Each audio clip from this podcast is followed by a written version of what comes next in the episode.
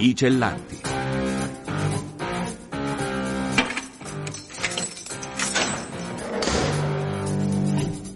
Liberi di raccontare storie dal carcere. Amici radioascoltatori, ben ritrovati da Roberta Barbi. Apriamo questa nuova puntata dei Cellanti tornando a parlare delle CEC, le comunità educanti con i carcerati, esperienza ventennale della comunità Papa Giovanni XXIII. Qualche giorno fa si è svolto al Teatro Rosa Spina di Montescudo Monte Colombo, in provincia di Rimini, l'evento Alternative al carcere, un viaggio di musica e speranza, organizzato dalla comunità proprio come attività di sensibilizzazione su questo tema e di presentazione delle realtà delle CEC che hanno la finalità di reinserire socialmente le persone che scontano pene alternative alla detenzione in carcere. La serata è stata realizzata in collaborazione con l'Accademia Distretto della Musica APS. Le CEC fanno del bene non solo alle persone che vi sono inserite, ma all'intera collettività, perché diminuendo la recidiva rendono la società più sicura. Parola di Gianluca Zaccaria tra gli organizzatori dell'evento, che prima di far parte della Papa Giovanni XXIII è stato ospite di una di queste comunità educanti. A lui abbiamo chiesto come è nata l'idea di una serata musicale per promuovere promuovere un progetto sociale. Ascoltiamo.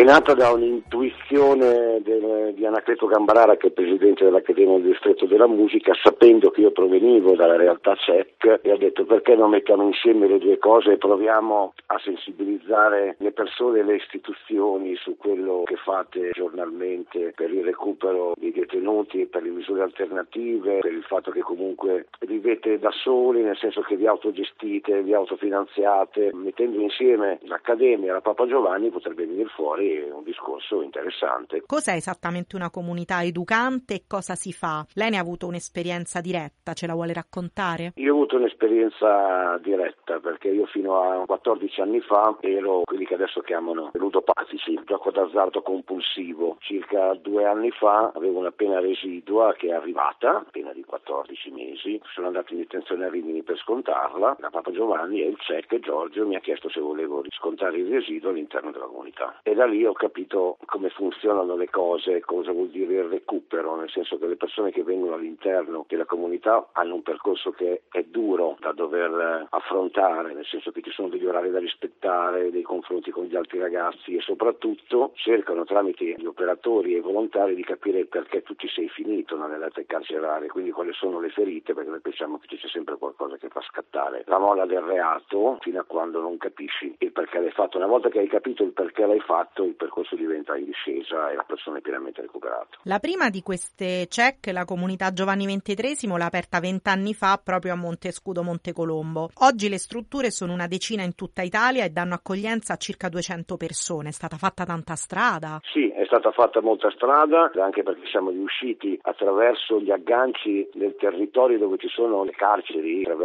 il cappellano dei cappellani dei vari carceri, attraverso quei magistrati di sorveglianza che poi sono quelli che danno hanno accesso alle misure alternative, si è creata una sinergia tra di noi che fa sì che le persone arrivino anche da quello che non è la provincia di Rimini dove è nata. Il percorso sembra, non dico in discesa, ma meno difficoltoso di quello che è stato fino a poco tempo fa. Oggi nel dibattito politico che deriva dai tanti problemi che affliggono le nostre carceri, il concetto di comunità come alternativa all'istituto di pena è quanto mai di attualità. Sono la strada giusta per tutti? Sono la strada giusta perché dati alla mano abbiamo capito e visto che il recupero attraverso il check è dell'88% rispetto al 13% delle persone che questo programma di recupero non lo fanno. Solitamente chi esce dal carcere come è entrato delinque entro i 12 mesi successivi. Quelli che sono rientrati al check, la maggior parte non sono più rientrati. Già di per sé far capire alle istituzioni che il progetto funziona. Don Oreste Benzi, il fondatore della comunità Giovanni XXIII, diceva che non esiste alcuna situazione nella vita in cui non si possono trovare elementi di rinascita. Siamo in Quaresima, come si possono legare queste due cose? Si possono legare appunto perché siamo in Quaresima e fra un po' c'è la risurrezione di Cristo. Ognuno di noi, dopo aver passato un periodo della propria vita drammatico, facendo sicuramente male agli altri e dovendo chiedere perdono, perché questo non vuol dire che i reati fatti passano in secondo piano, passano sicuramente dal fatto che bisogna prendere coscienza e bisogna riparare. La Pasqua deve essere come la rinascita dalla Quaresima che può essere il percorso di vita che i detenuti e quelli che sono recuperati nelle nostre strutture hanno intrapreso. Periodo duro, quello della comunità e la rinascita che è Pasqua, quella di avere terminato questo recupero ed essere finalmente un buon cristiano.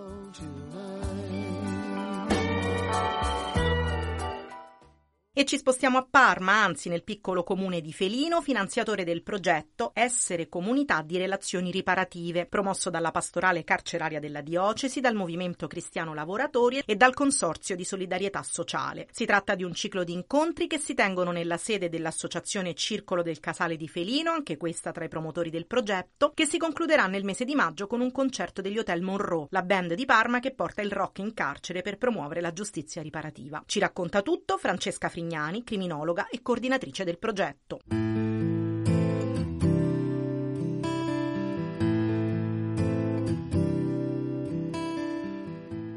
L'idea di questo progetto nasce proprio dalla volontà di portare all'interno delle comunità l'idea non solo di carcere ma anche di comunità riparativa, qualcosa che non si sa che è tra di noi e che può essere tra di noi tutti i giorni in diversi rapporti, in diverse relazioni che si instaurano. La volontà è appunto quella di portare la realtà anche carceraria e i percorsi di diverse persone proprio per far conoscere delle realtà a molti sconosciute ma soprattutto piene di pregiudizi.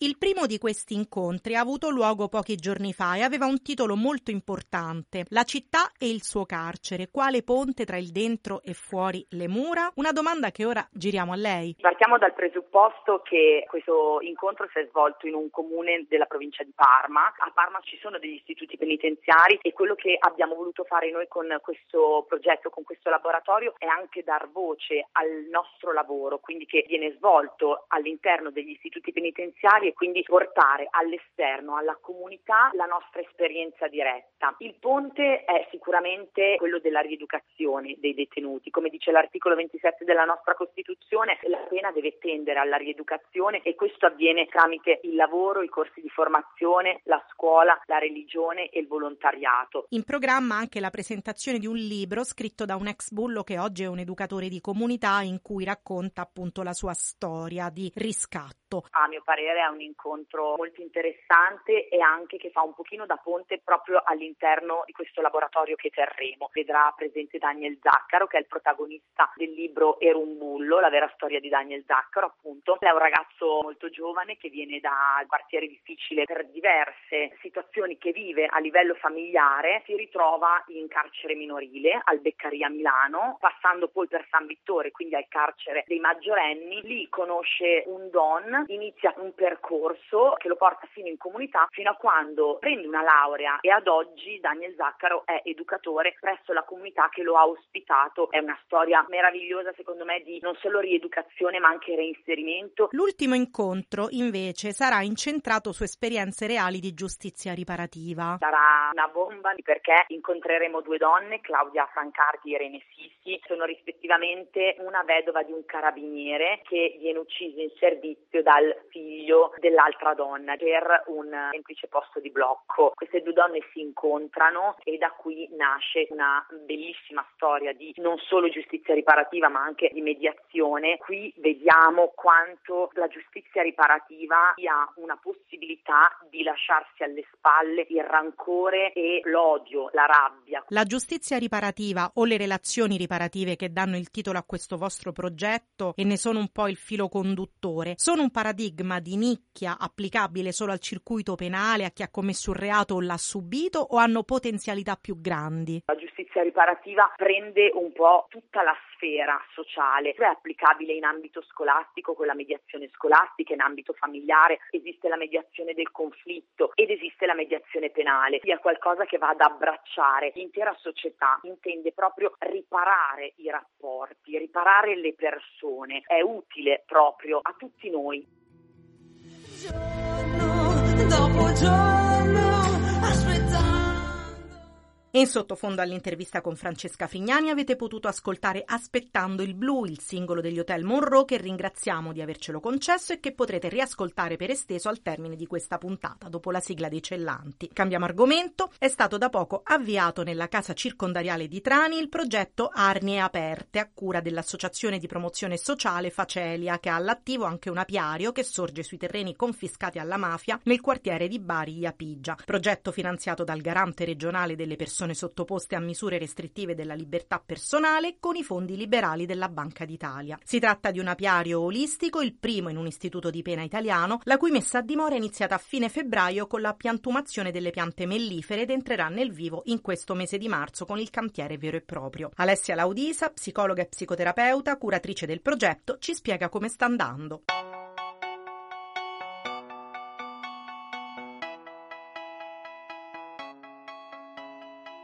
La nostra associazione vince un po' di anni fa un progetto PIN, Pugliesi Innovativi, con il progetto Don't Be Scared. L'idea era quella di provare a aiutare le persone a non aver paura delle api. Quindi abbiamo cominciato a fare apicoltura didattica urbana, portando davvero le persone a vedere le api dal vivo, quindi adulti e bambini. Da lì abbiamo cominciato a pensare alla possibilità anche di portare le api in un istituto penitenziario. L'obiettivo del progetto è creare un apiario olistico all'interno del carcere di Trani. Di che cosa si tratta esattamente? L'apiario olistico è una casetta noi stiamo collaborando con l'associazione LAN che si occupa di architetture utilizzando diciamo, materiali di bioedilizia. L'idea è quella di costruire questa struttura al cui esterno vengono collegate delle arnie. All'interno della casetta ci sono delle reti no? che impediscono che le api vadano all'interno, però permettono di poter fare apicoltura didattica facendo sì che le persone siano all'interno della struttura in tutta sicurezza l'innovazione dell'apiario olistico sta anche nel fatto che chi sta all'interno di questa struttura riesca a beneficiare di tutte quelle che possono essere gli effetti che le api riescono a trasmettere. Eh, le vostre iniziative si compongono di una parte teorica ma anche di una parte pratica di osservazione e lavoro con le api proprio per superare questa paura. Come si realizza tutto questo in carcere? Abbiamo iniziato prima appunto con una fase di formazione, quindi teorica, con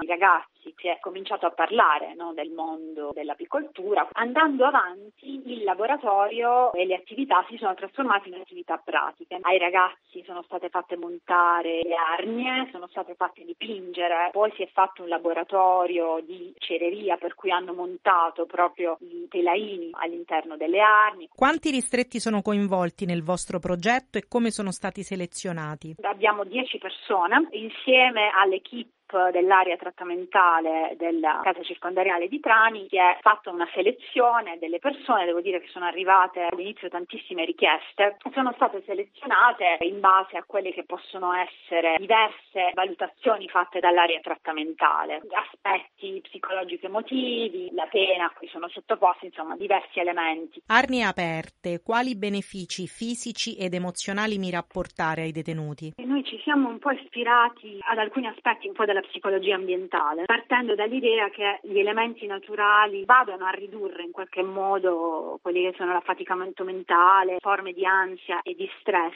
che spesso no, si possono ritrovare nelle persone in carcere. L'idea è anche quella che le api possano insegnare. Il superorganismo delle api può servire per fare veramente dei parallelismi del senso comunitario. Attraverso le api si può educare allo stare insieme, alla cura di sé e dell'altro. Sono un esempio di esistenza sana, collettiva, impegnata e solidale. Questo può essere un grande messaggio per i ragazzi e su questo lavoriamo. E poi lavoriamo sugli aspetti di benefici psicofisici. Il rapporto proprio con le api aiuta a riprendere un po' il contatto con se stesso e con l'altro. L'apiario olistico ha degli aspetti benefici. La parola si chiama biamming in inglese, ovvero quanto il ronzio delle api possa essere paragonato per esempio a un rumore bianco e quindi possa generare rilassamento ecco, psicofisico, ma anche come gli odori dell'alveare, cera, propoli, miele, sembra che faccia stare bene anche le persone.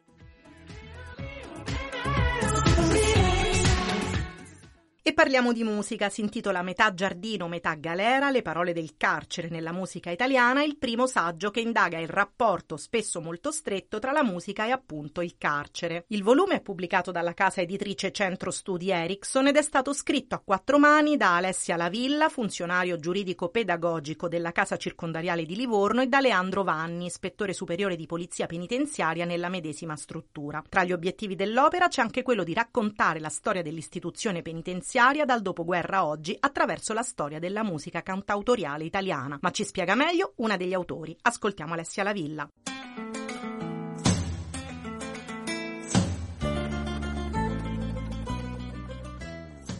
L'idea è nata da una passione che mi accomuna appunto al mio collega, che è quella per il nostro lavoro. Io sono un funzionario giuridico pedagogico da 15 anni e lui addirittura da 30. Quindi in primis il tema fondamentale è quello del nostro lavoro e poi anche una grandissima passione per la musica italiana. Quindi parlando appunto di canzoni dedicate al carcere ci siamo detti ma perché non raccoglierle in un saggio? Ci venivano in mente alcuni titoli, chiedevamo anche un po' in giro parlando appunto con gli amici, con i colleghi ma qual è la prima canzone che ti viene in mente parlando di carcere? Abbiamo visto come la più conosciuta è Don Raffaele di Fabrizio De André, però partendo da lì ci siamo detti ma perché non provare a raccogliere, a fare proprio un lavoro di ricerca e raccoglierle in un saggio? Partiamo dal titolo Metà giardino, metà galera. Il carcere oggi è più giardino o più galera? Bella domanda. Il carcere oggi è sicuramente più galera che però potrebbe trasformarsi in giardino. Infatti questo diciamo è un po' anche la sfida del nostro libro, vedere come coltivando e concimando la metà galera possiamo trasformarla in un giardino. Quindi questi due termini che accostati sembrano quasi un ossimoro, in realtà potrebbero veramente fornire degli spunti di riflessione molto interessanti, non soltanto per chi in carcere come noi ci lavora. Il vostro obiettivo era raccontare l'evoluzione dell'istituzione penitenziaria in Italia attraverso la storia della musica italiana. Avete riscontrato analogie nei cambiamenti dell'una o dell'altra oppure influenze reciproche? Quello che abbiamo potuto osservare è che se noi andiamo ad ascoltare tutte queste canzoni che coprono un arco temporale che va dal secondo dopoguerra fino ad arrivare ai giorni nostri, quello che ci ha veramente colpito è che tutte queste canzoni potrebbero essere state scritte benissimo ieri perché toccano dei temi che sono veramente trasversali anche allo scorrere del tempo, cioè il filo cronologico è sicuramente quello della storia con la S maiuscola, però poi tutte queste ecco micro storie che raffollano il carcere leggere sono tutte quelle piccole storie a cui spesso poi si corre il rischio veramente di non riuscire a dare voce, cosa che invece hanno fatto poi negli anni tutti questi cantautori e autori di canzoni. In queste pagine sono raccolti tra i più autorevoli nomi della musica cantautoriale italiana che hanno cantato il carcere, gettando anche di fatto quel famoso ponte no, tra l'interno e l'esterno. Ne troviamo veramente veramente tanti, da un primissimo Fabrizio De André che appunto come si è detto prima magari è conosciuto per Don Raffaele ma in realtà era appena ventenne quando scrive questa ballata molto struggente che è la ballata del Michè che affronta un tema purtroppo ancora estremamente attuale che è il tema dei suicidi in carcere. Mi viene in mente Giorgio Gaber, un'altra ballata, la ballata del Ceruttigino che affronta invece il tema dei giovani adulti, quindi questi ragazzi molto giovani appunto che vivono ai margini della società in periferia finiscono in carcere però dopo il carcere tornano nuovamente nei luoghi che conoscono. Abbiamo un album, e questo ci tengo a dirlo perché è un concept concept album, sono 13 canzoni nel 1975 che tra l'altro è l'anno di riforma dell'ordinamento penitenziario, Gianni Siviero, questo cantautore, queste 13 canzoni che sono dedicate tutte interamente al carcere, quindi dal momento dell'ingresso del detenuto fino a quando il detenuto esce dal carcere vengono affrontate tutte le tematiche che riguardano la detenzione. Lei è un educatore, quindi se la musica è probabilmente una sua passione, il carcere, dicevamo, è invece il suo lavoro. Che ruolo ha o potrebbe avere oggi la musica in carcere? Noi abbiamo un laboratorio di musica all'interno sia della casa circondariale di Livorno che della nostra sezione distaccata che è Gorgona, dove appunto i nostri ospiti, che sono soprattutto ragazzi molto giovani, hanno la possibilità non solo di sperimentarsi appunto attraverso il linguaggio della musica, ma arrivare anche poi a produrre qualcosa, anche di cantare all'interno delle feste che si organizzano, dei momenti ricreativi e soprattutto la musica è quel linguaggio veramente universale, trasversale anche rispetto al fatto che magari ci sono delle persone che non parlano la lingua italiana, però attraverso il linguaggio della musica si riesce a fare gruppo. Qui non c'è più decoro, le carceri d'oro, ma chi l'ha mai visto chissà.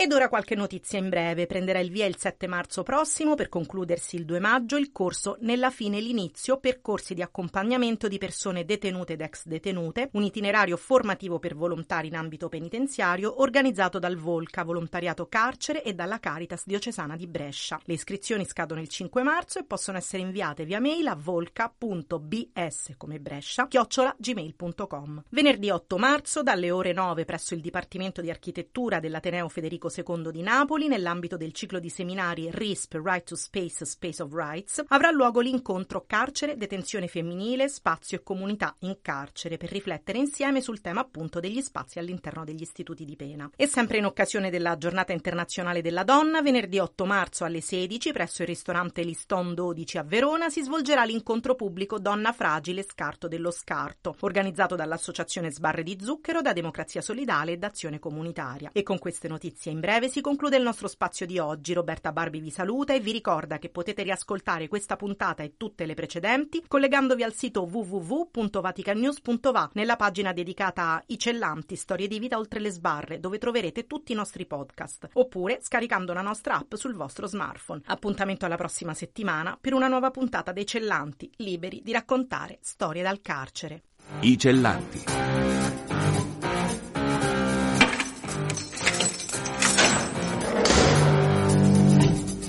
Liberi di raccontare storie dal carcere.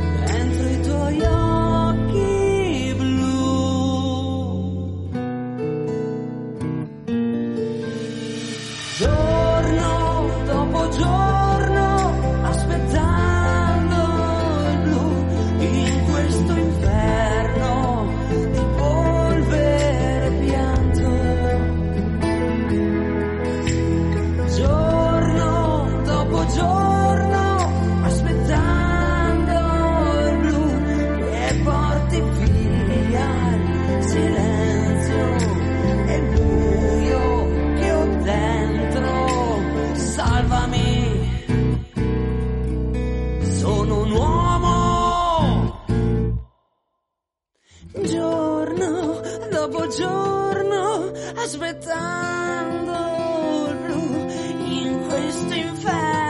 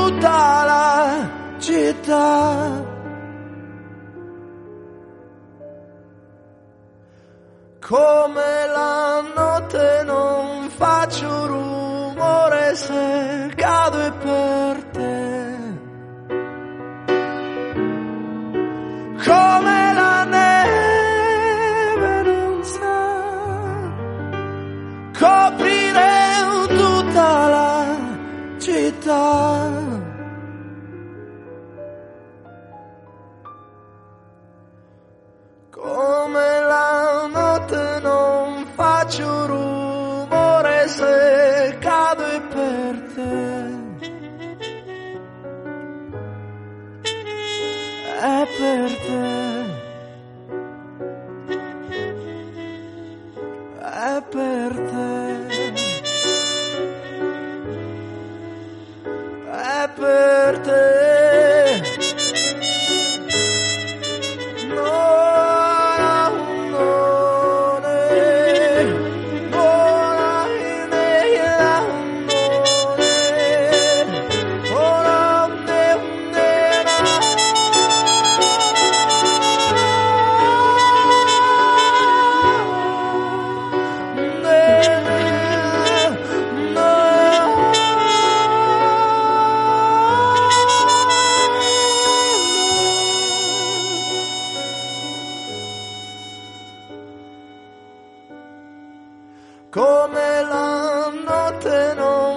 lloró